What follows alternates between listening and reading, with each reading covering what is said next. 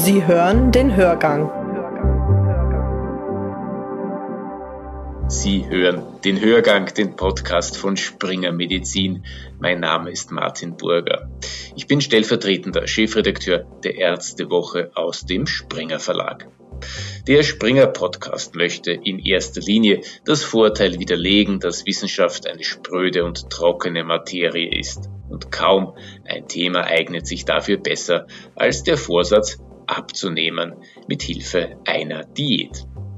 Von der Brigitte-Diät bis zum Intervallfasten. Beim Abnehmen ist das Scheitern quasi eingepreist.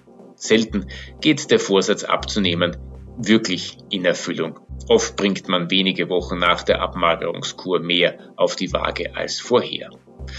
Zwei, die schon alle Diäten ausprobiert und wieder verworfen haben, sind die beiden Medizin-Kabarettisten Dr. Ronny Tekal und Professor Bernhard Ludwig. Sie haben ein neues Diätbuch vorgelegt, in dem sie die Probleme mit der eigenen Figur und mit dem Gewicht auf humorvolle Weise aufgreifen. Der Titel des Buchs ist Programm, Anleitung zum Diätwahnsinn auf dem Weg zur Traumfigur und wieder zurück. Vor kurzem haben sie das Buch in Wien präsentiert und zwar auf Einladung der Seeseiten Buchhandlung. Buchhändlerin Bettina Wagner führt durch dieses heitere literarische Terzett. Anfangs stellt sie die beiden Teilnehmer und Autoren noch einmal vor. So, dann starten wir. Herzlich willkommen beim Seeseiten Literaquarium Spezial. Heute mit Ronny Tekal und dem Professor Bernhard Ludwig. Ich freue mich sehr, dass die beiden heute bei uns live, also fast live zugeschaltet sind aus den verschiedenen Büros. Ich danke der Bezirksvorstehung Donaustadt, der M7 Kulturabteilung der Stadt Wien, Aspern Seestadt Wien und der VHS Donaustadt für ihre Unterstützung, da wir sie das heute auch machen können. Einen schönen Abend, Herr Professor Bernhard Ludwig und lieber Ronny Tekal. Dr. Dr. Ronny Tekal, Entschuldigung. Doktor, ja. Das ist wirklich Problem, ja. ganz wichtig. Ich möchte ganz kurz die beiden Herren vorstellen. Der Herr Professor Bernhard Ludwig ist Psychologe, Sexualtherapeut, Erfinder der sehr erfolgreichen Seminarkabarets und passionierter Ernährungsforscher. Seine Bühnenstücke Anleitung zur sexuellen Unzufriedenheit oder auch die Anleitung zum Herzinfarkt waren sehr erfolgreich. 1999 erhielt er den österreichischen Kabarettpreis und seit 20 Jahren leitet Herr Professor Bernhard Ludwig Seminare mit verhaltenstherapeutischen Änderungsprogrammen für Risikopatienten. Mit der Methode 10 in 2 war er in aller Munde. Die Marke ist wenn ich was falsch sage, bitte gleich korrigieren, seit 2009 eingetragen und hat einen regelrechten Boom ausgelöst. Er schrieb einige Bücher, unter anderem Morgen darf ich essen, was ich will, Anleitung zum lustvoll Leben und die Nobelpreismethode.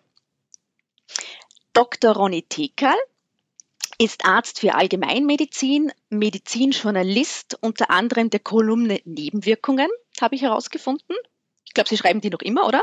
Ja, ja, tatsächlich jede Woche. Das jede Woche, gell? Schon, ja, wir sind fast schon bei 600 für die Ärztewoche. Vom Springer Verlag ist das. Wahnsinn. Ja, in der Kronenzeitung auch. Also in der Kronenzeitung genau. ich auch ab und an. Ja. Mhm. Toll.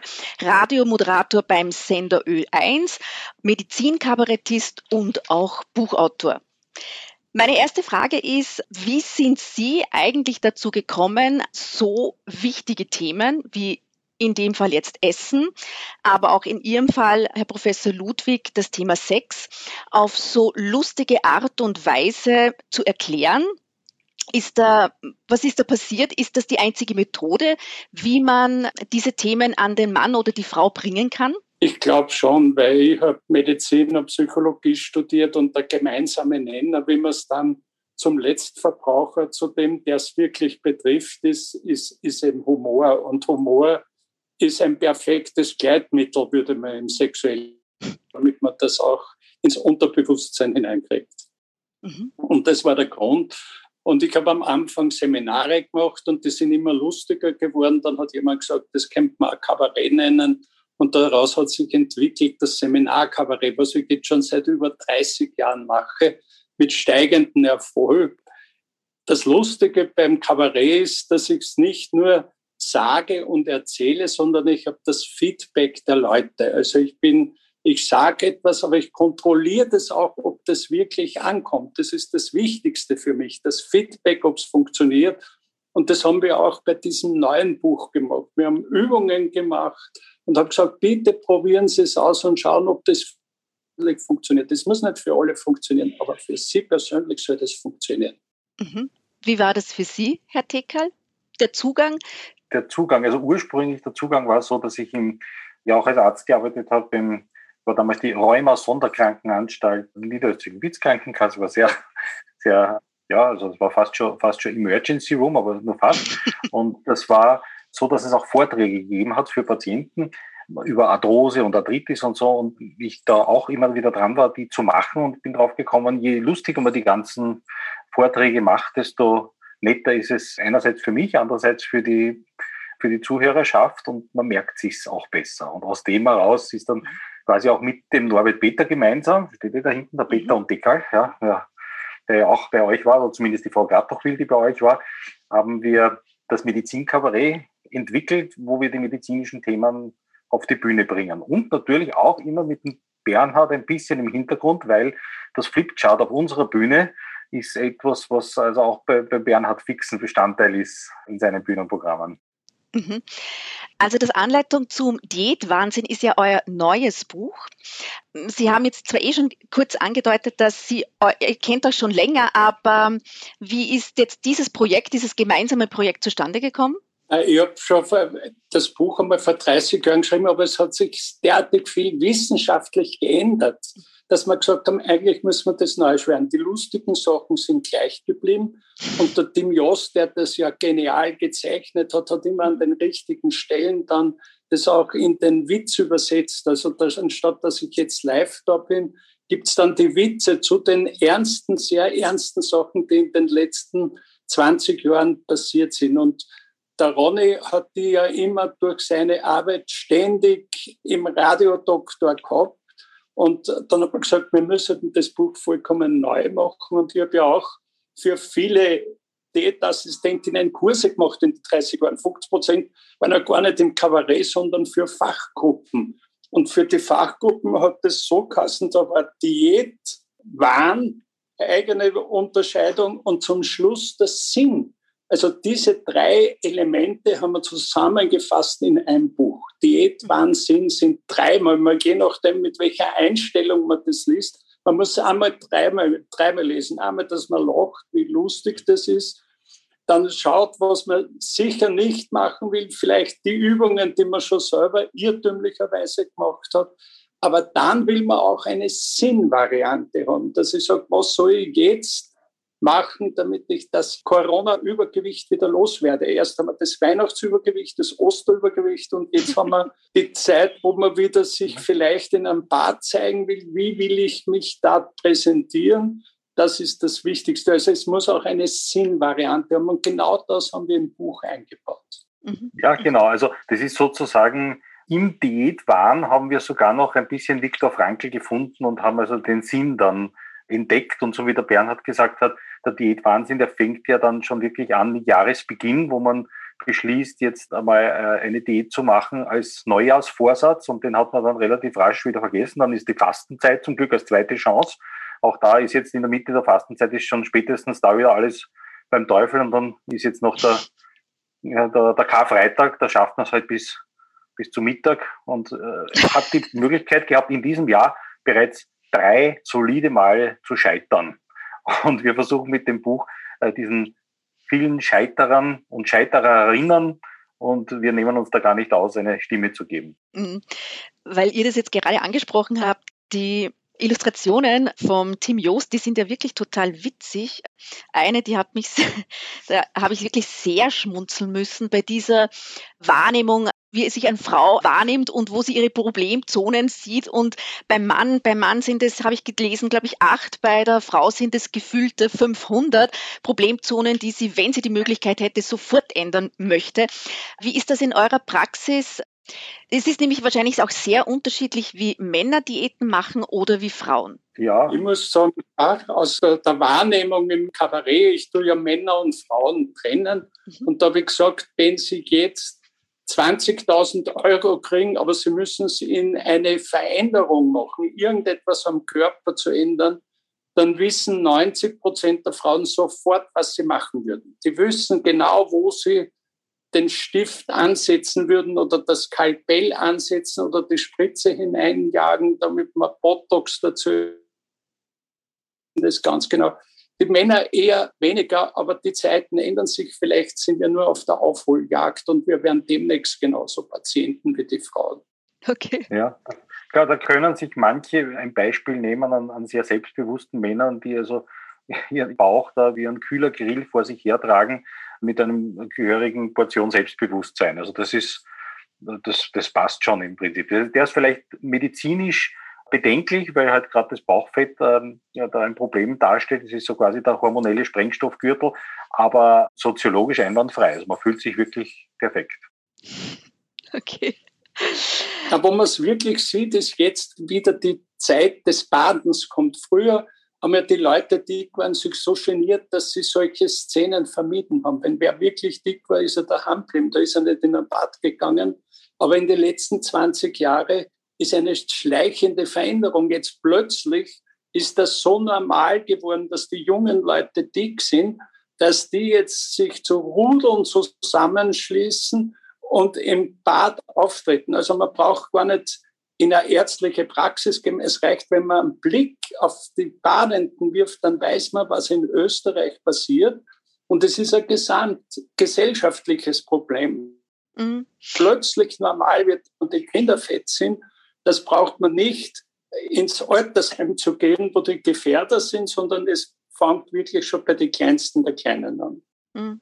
Das steht auch in Ihrem Buch, dass ja mehr als die Hälfte der Europäer mittlerweile übergewichtig sind. Das schockiert schon, das finde ich sehr alarmierend. Aber was macht man denn dagegen, wenn eine Diät eigentlich nicht das Richtige ist? Der Diät, um die Diät kommt man ja nicht herum. Und dass es jetzt im Corona-Wahnsinn so ist, können Sie am besten im Fernsehen sehen. Die Leute, die man gut kennt, sieht man, dass der im Corona-Wahnsinn durch weniger Sport das mehr Essen, wie sich der Körper ändert. Also das sieht man, man kennt jetzt, wenn man dort 20 Prominente aus dem Fernsehen, sieht man direkt, mhm. wie das Fett direkt aus der Supermarktkasse in die Fettzellen geht und man sieht es, es ist optisch sichtbar. Also die Blickdiagnostik ist gut genug, man sieht, wie die Leute dicker werden. Und ich hoffe, dass es jetzt, wenn sich das umdreht und der Sport anfängt, wieder dramatisch ändern wird. Hm. Ja, aber ich finde, so, so ein gewisses Maß an Zufriedenheit könnte man, also eine Grundzufriedenheit könnten wir uns auch aneignen, weil, weil man ja sehr einem Schönheitsideal, einem vermeintlichen nach eifert und das macht viel an Unglück. Also bei Männern und bei Frauen. Mhm. Und das ist nicht unbedingt das eigene Wohlfühlgewicht, sondern das ist irgendein Idealgewicht. Manche haben das Glück, genau dort zu sein, die müssen sich nicht anstrengen. Die anderen plagen sich ein ganzes Leben lang. Und dann ist die Frage, warum will man das? Der Bernhard Ludwig hat mir das sehr schön gesagt. Warum wollen die Leute abnehmen? Was ist der Grund dafür? Und es ist nicht die Gesundheit, sondern es ist, wie hast du das so schön gesagt, es ist alleine die sexuelle Attraktivität, die am, am Ziel steht. Man möchte sozusagen nach wie vor sexuell attraktiv sein. Und dann sollten alle Probleme gelöst werden. Das Problem ist nur, wenn man dann das Idealgewicht hat oder das vermeintliche Idealgewicht nach Monaten des sich Kasteins. Es hat sich nicht viel geändert. Der Partner ist auch nicht da anders worden. Ähm, die, die, Menschen sind auch nicht netter und plötzlich steht man da, ist unglücklich, ähm, weil, man, weil man sich so kasteit hat und die Welt ist nicht netter. Also man, man sollte mal überlegen, warum möchte man dorthin kommen, wo man hin möchte. Aber Herr Tickel, hat sich das geändert in den letzten, weiß ich nicht, ihr seid schon, macht ja das schon viele, viele Jahre. Hat sich das geändert? Wird dieser Diätwahnsinn immer mehr? Weil genau aus dem Grund, wie Sie zuerst gesagt haben, dieses Fettshaming eigentlich oder dieses, ja, sich eigentlich nicht mehr in seiner eigenen Haut wohlfühlen, weil das Ideal ein so hohes ist. Hat sich das in den letzten Jahren verändert? Weil durch die neuen Medien, durch Instagram, weiß ich, was, was es alles gibt, was es in meiner Jugend nicht gegeben hat. Ja. Also quantitativ würde ich sagen nein, weil quantitativ hat es dieses Bedürfnis, einem Schönheitsideal nachzueifern, immer schon gegeben. Also von den, also immer schon stimmt nicht. Es hat andere Schönheitsideale auch gegeben, wo man ganz dick werden musste, um dann als wohlhabend und gesund zu gelten. Aber so in den letzten paar Jahrzehnten war schon das eher dünn bis bedenklich dünn bis an der Magersucht anschwärmsende etwas, was von den Magazinen kommt. Es hat ja auch die Brigitte-Diät gegeben. Jedes Jahr seit schon äh, zig Jahren gibt es die Brigitte-Diät. Und äh, was sich vielleicht verändert hat, ist, dass sich das Ganze ins Internet verlagert hat, dass man jetzt sehr viele auch junge Influencerinnen haben, die also sehr bedenklich dünn sind und auch eine große Fangemeinde haben, die das dann gerne nachmachen. Ich glaube, gegeben hat es immer schon, es hat sich die Form verändert. Mhm. Ich muss das sagen, wir haben ja zehn Jahre lang das 10 in 2, morgen darfst du essen, was du willst, gemacht. Und da haben wir sehr viel auch mit den Leuten gearbeitet, die das gemacht haben. Und das Spannende war, wenn wir einen wissenschaftlichen Vortrag von Francesco Matteo eingespielt haben, haben den 300 angeschaut. Aber wenn es Tausende angeschaut haben, dann haben wir gewusst, das war nicht ein wissenschaftlicher Vortrag, sondern die haben ein Vorher-Nachher-Bild hineingeschrieben was man heute sehr stark ändern kann. Auch wenn man sich selber fotografiert, kann man sich dicker, dünner, größer, kleiner. Also man lügt mit dem Fotografieren mhm. und das haben sie brutalst ausgenützt. Also dann zum Schluss mit dem Fotografen waren sie wunderschön und dieser Jojo-Effekt, den wollen wir ja hintanhalten. Und das war auch ein Ziel in dem Buch, gerade diesen Jojo-Effekt aber zu hinterfragen, wenn man neu anfangen soll, sind den größten Unsinn nicht mehr zu machen. Ich bin ja nicht nur Diät-Täter, ich bin auch Diätopfer. Ich habe hunderte, ich habe viele Kurden, nicht alle im Buch, aber viele selber ausprobiert. Und erst seit ich den Wahnsinn aufgegeben habe, halte ich das extrem. Also das ist das, man muss, und das haben wir im Buch auch gesagt, man muss das für sich richtige, für sich richtige Pause finden. Und das für jeden anders. Das muss nicht der Tag sein, es kann reichen, das Abendessen wegzulassen oder das Frühstück wegzulassen oder nur einmal am Tag zu essen.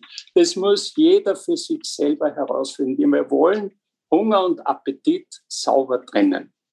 Das habe ich sehr sympathisch auch gefunden bei diesem 10 zu 2.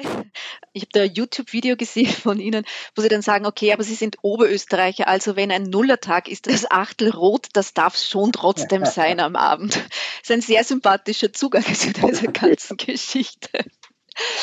Was sind eigentlich, es ist auch ein Thema in Ihrem neuen Buch, was sind denn die schrägsten Diäten oder wenn ich Sie sehr persönlich fragen darf, was haben Sie beide denn schon für schräge Diäten hinter sich gebracht? Also, äh, ich habe fünf Jahre lang zehn in zwei, ich habe Jahre, ich habe alles durchprobiert aber seit ich das mache, und über fünf Jahre habe ich zehn in zwei Antag essen, Antag nicht essen gemacht.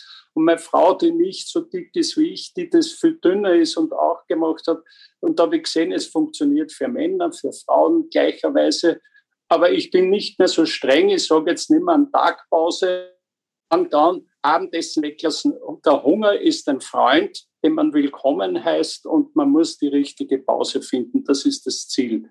Und für eine Woche, das sind ganz spezielle Übungen drinnen, die ich schon vor 50 Jahren irrtümlich in Steyr, wo ich eigentlich herkomme, gemacht habe, in, in der Ordination. Ich habe irrtümlich gesagt, eine Woche kann man essen und hungern ist streng verboten. Und da habe ich etwas hergegeben. Ich habe angekeimte Weizenkeime oder inzwischen hat sich das geändert. Das muss nicht Weizenkeime, das kann auch Buchweizenkeime sein, wenn man Weizen nicht vertragt. Und irrtümlich habe ich, ohne es zu wissen, Spermidin, Fasten genial kombiniert. Und diese Studie möchte ich jetzt wiederholen. Und ich muss mir nur ein Setting überlegen, wie ich das jetzt wieder machen kann. Ich muss warten, dass ich es entweder analog mache oder sonst, wenn ich mich mit dem Zoom anfreunde, vielleicht mache ich es auch über Zoom. Ich muss über eine Struktur nachdenken, wie man das wieder machen kann. Mhm. Ja, also das ist, das ist der, der, der Bernhard äh, sagt ja, das finde ich auch sehr schön, dass, dass, dass, du gesagt hast, du bist nicht nur Diätopfer, weil ich weiß nicht wie viel, 200 Kilo zugenommen und 200 wieder abgenommen und umgekehrt, also Diätopfer, sondern auch Täter. Also natürlich ist jeder, der eine neue Ernährungsform anbietet, natürlich sagt immer dazu, es ist aber keine Diät, damit das halt nicht so in diese Schiene geht. Aber die neue Sache, und das hat sich schon geändert in den letzten Jahren, also was jetzt sehr hip ist und das macht irgendwie ja doch ein bisschen Sinn, ist, dass man dem Körper einfach Essenspausen gönnt. Mhm. Also ihm sagt, pass auf, wenn man, also du kannst in den Pausen, in denen du nichts zu essen bekommst, und das kann jetzt egal wie das ist, man muss ja nicht eine Woche fasten, man kann einen Tag fasten, man kann 16 Stunden fasten oder wie das berühmte 16 zu 8 mhm. auch, nicht nur 1, 2, sondern 16 zu 8 und nicht 16 Stunden essen und 8 Stunden schlafen, das wäre das österreichische, aber halt das andere, dass man halt fastet. Wenn man das tut, gibt man dem Körper Pausen und der Körper schafft es in der Zeit, sich selbst aufzuräumen. Das ist sozusagen, würde ich einmal sagen, eine recht eine vernünftige äh, Herangehensweise, die jetzt nicht so, so viel mit Diäten zu tun hat. Aber weil du vorher gefragt hast, wie viel, gibt es jede Menge sinnloser oder sinnvoller Diäten, also vom Beta-HCG, wo man dem Körper vorspielt, dass er schwanger ist und er dann die eigenen Fettreserven in Panik ankratzt, um ein gar nicht vorhandenes Kind am Leben zu erhalten oder Schilddrüsenextrakte oder es gibt dann die Glasreiniger-Diät, also wo man dann ein Glasreiniger ähm, auf, ähm, auf den Nudeln spritzt, nochmal Glasnudeln quasi. Aber das hat anscheinend die Kim Kardashian dürfte es gemacht haben. Schmeckt das Essen immer, natürlich nimmt man dann ab. Aber es gibt jede Menge sehr interessante Diäten, die die Leute auch wirklich machen. Unglaublich. was ich so aus also meiner Erfahrung oder auch natürlich, ich bin eine Frau, mit Frauen redet man ja sehr viel auch über Diäten oder wie hält man sich schlank und fit, komme ich aber auch sehr oft drauf, ja, ich kann noch so viel weniger essen, ich werde trotzdem nie so aussehen oder oder es gibt auch Freundinnen von mir, die essen, die schaufeln rein, das ist unglaublich und sind dünn wie ein Strich und ich muss aufpassen, wenn ich eine Tafel Schokolade esse. Das kann ich mir eigentlich gleich auf die Hüften kleben sozusagen. Also das ist ja auch nicht gerecht. Was ist schon gerecht, ja. Was ist, was ist schon gerecht, ja. Aber ich glaube, das kann der, der Bernhard gut beantworten als Psychologe den Zusammenhang äh, einfach, äh, dass man glaubt, wenn man dünner ist und ganz dünn oder äh, sehr, sehr dünn, dass man glücklicher auch gleich ist. Und das ist ja ein, ein Druckschluss, den viele mhm. aufsitzen. Bernhard. Ja, man muss noch einmal zurückkommen auf den Cover von unserem Buch. Mhm. Und nicht nur darauf an, dass man die Waage verbrennt. Der Tim Jost hat ja das sehr gut gemacht, dass man nicht nur die Waage verbrennt, sondern dass man so, wie man ist, glücklich ist, also lachend dann um die, um die Waage herumrennt, das ist das Ziel. Das Ziel ist durchlesen, lachen über den Unsinn, den man schon gemacht hat und vielleicht mit kleinen Übungen kleine Schritte zu machen, den Körper besser kennenzulernen, besser Appetit und Hunger zu trennen. Und da gibt es tolle Übungen dazu. Und gerade die Haubenköche, die ja die ärmsten sind überhaupt, die haben das dann weiterentwickelt, gesagt, man kann extrem viel upgraden, wenn man eine Lieblingsspeise ausschließlich isst, egal was sie als Lieblingsspeise haben, aber sechs Wochen nur das essen, da sagt das Hirn bald, den Plätzchen brauche ich nicht mehr. Und egal, was sie sich ausgesucht haben, sie werden extrem abnehmen, weil der Körper immer haben. Und das haben die Haubenköche abgenommen und das kann man sich aussuchen. Ich bin bescheidener geworden. Ich sage, einen Tag ausprobieren, die ganz Mutigen machen eine Woche und dann nachdenken, wie will ich das nächste Jahr gestalten. Das ist die Idee. Also eine super Anleitung, finde ich. Mit dem können wir gleich mal loslegen. Ich danke Herrn Dr. Ronny Tekal und Herrn Professor Bernhard Ludwig für die Zeit, die ihr euch genommen habt, bei uns im Seeseiten Literaquarium Spezial dabei zu sein. Ich lege allen das neue Buch ans Herz, Anleitung zum Diätwahnsinn. Ich habe mich wirklich köstlich amüsiert im Gräfer und Unzer Verlag. Das Wichtigste, eine, ich wollte, ich wollte nur hinzeigen. Ich wollte nicht sagen, dass du ich wollte hinzeigen. Ja. Über die rauchende Waage, sondern das Lachen ist das Essentielle. Ja. Das stimmt. Das stimmt auf jeden Fall. Ich danke euch, wünsche euch noch allen einen schönen Abend. Schön, dass Sie dabei wart und zugeschaltet habt. In diesem Sinne, alles Liebe und bis bald in der Seeseitenbuchhandlung. Schönen Abend noch. Ahoi! Ahoi! Ein Seemannsgruß am Ende dieser Buchpräsentation in der Seeseitenbuchhandlung mit Professor Bernhard Ludwig und dem Ö1 Radiodoktor und Ärztewoche Kolumnisten Ronny Tekal. Die beiden raten von Diäten ab und plädieren dafür, Essenspausen einzulegen, um das eigene Wohlfühlgewicht zu finden und dann auch zu behalten. Durch das Gespräch führte die Buchhändlerin Bettina Wagner. Am Schluss dieses Hörgangs noch einmal das vollständige Buchzitat. Dr. Ronny Tickerl und Bernhard Ludwig, Anleitung zum Diät Wahnsinn auf dem Weg zur Traumfigur und wieder zurück, erschienen bei Gräfe und Unzer. 17,50 Euro kostet dieses Buch. Das war der Hörgang für diese Woche. Sie können uns abonnieren überall dort, wo es Podcasts gibt.